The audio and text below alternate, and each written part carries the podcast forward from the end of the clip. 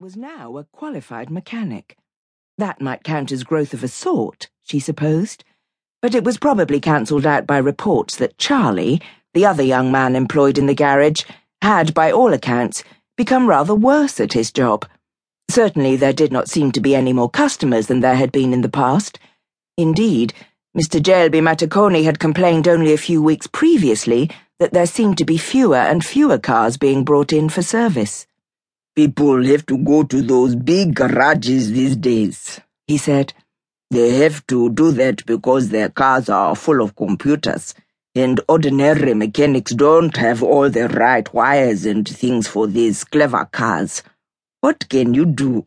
if you look at the engine and see that it is full of electric wiring and computer chips. Where's the carburetor? Where's the distributor? Where's the starter motor? He had looked at Mma Ramotswe reproachfully, as if she had somehow mislaid these various parts. She sighed. Everything is too complicated these days, Mr. J. L. B. Matekoni. Everything is made to be thrown away, rather than fixed. It is all very wasteful. She warmed to her theme. When I think of what we may do within the past, it makes me very sad. If you found a hole in a sock, you darned it. We were taught how to do that at school. And if you call afraid, then you had it turned. If the handle came off a cup, you glued it back on. Yes, said Mr. J. L. B. Matekoni. You never threw things away. Nowadays, if something goes wrong, you throw it out of the window just like that. And people too, said Mma Ramotswe. If you suddenly decide you don't like somebody, you throw them out of the window too. That's what wives do to their husbands these days. Mr. J. L. B. Matekoni looked concerned. Out of the window, Mma? Not really out of the window, said Mma Ramotswe. I just use that as an expression, Rra. And it's not just wives who throw their husbands out of the window when they get bored with them. It's men, too. In fact, there are more wives thrown out of the window than men, I think. Either way, it's not very good, said Mr. J. L. B. Matekoni. Nobody should be thrown out of the window, Mma.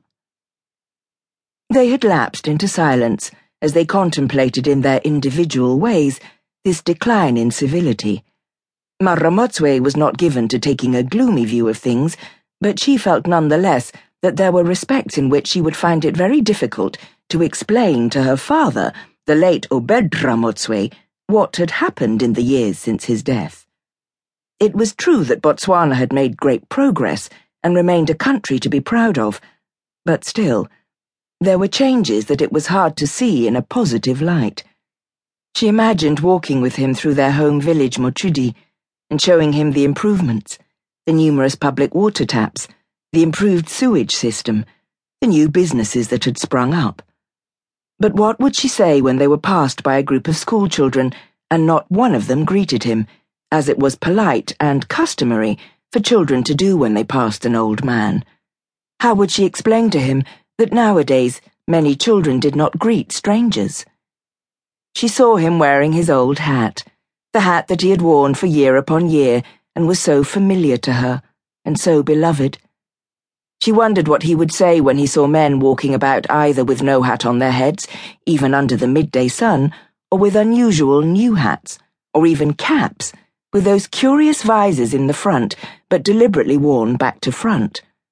Where, he would ask, have all these new hats come from, and why did none of these hats seem to have experience, that indefinable quality that hats acquire after they have been worn day after day in all weather, for year after year?